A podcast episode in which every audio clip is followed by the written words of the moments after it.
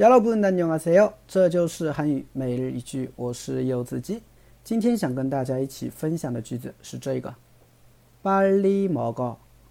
먹개비들이 다 먹어 해치우기 전에. 빨리 먹어. 먹개비들이 다 먹어 해치우기 전에. 빨리 먹어. 먹개비들이 다 먹어 해치우기 전에. 빨리 먹어. 먹개비들이 다 먹어 해치우기 전에. 아, 快吃吧。 趁吃货们还没有吃光之前，啊，这句话呢是我昨天在看《机智的医生生活》的时候看到的一句话，啊，觉得挺有意思的，就拿出来跟大家分享一下。哎，我们来分析一下这个句子。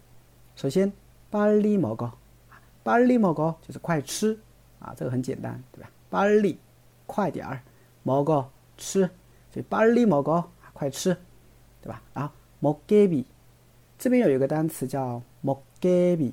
哎，这个单词有意思啊，它翻译过来呢是吃货，啊，这个讲这个单词之前啊，我、呃、问一个单词，就是도깨비，大家都知道是什么意思吗？啊，以前有部很火的韩剧叫《鬼怪》，那鬼怪呢在韩语里面就是도깨비，对吧？那么这边呢是먹다吃的那个词根먹加上了一个도깨비的깨비合成的，啊，也是属于一种新造词吧，对吧？所以먹개비呢就是吃货。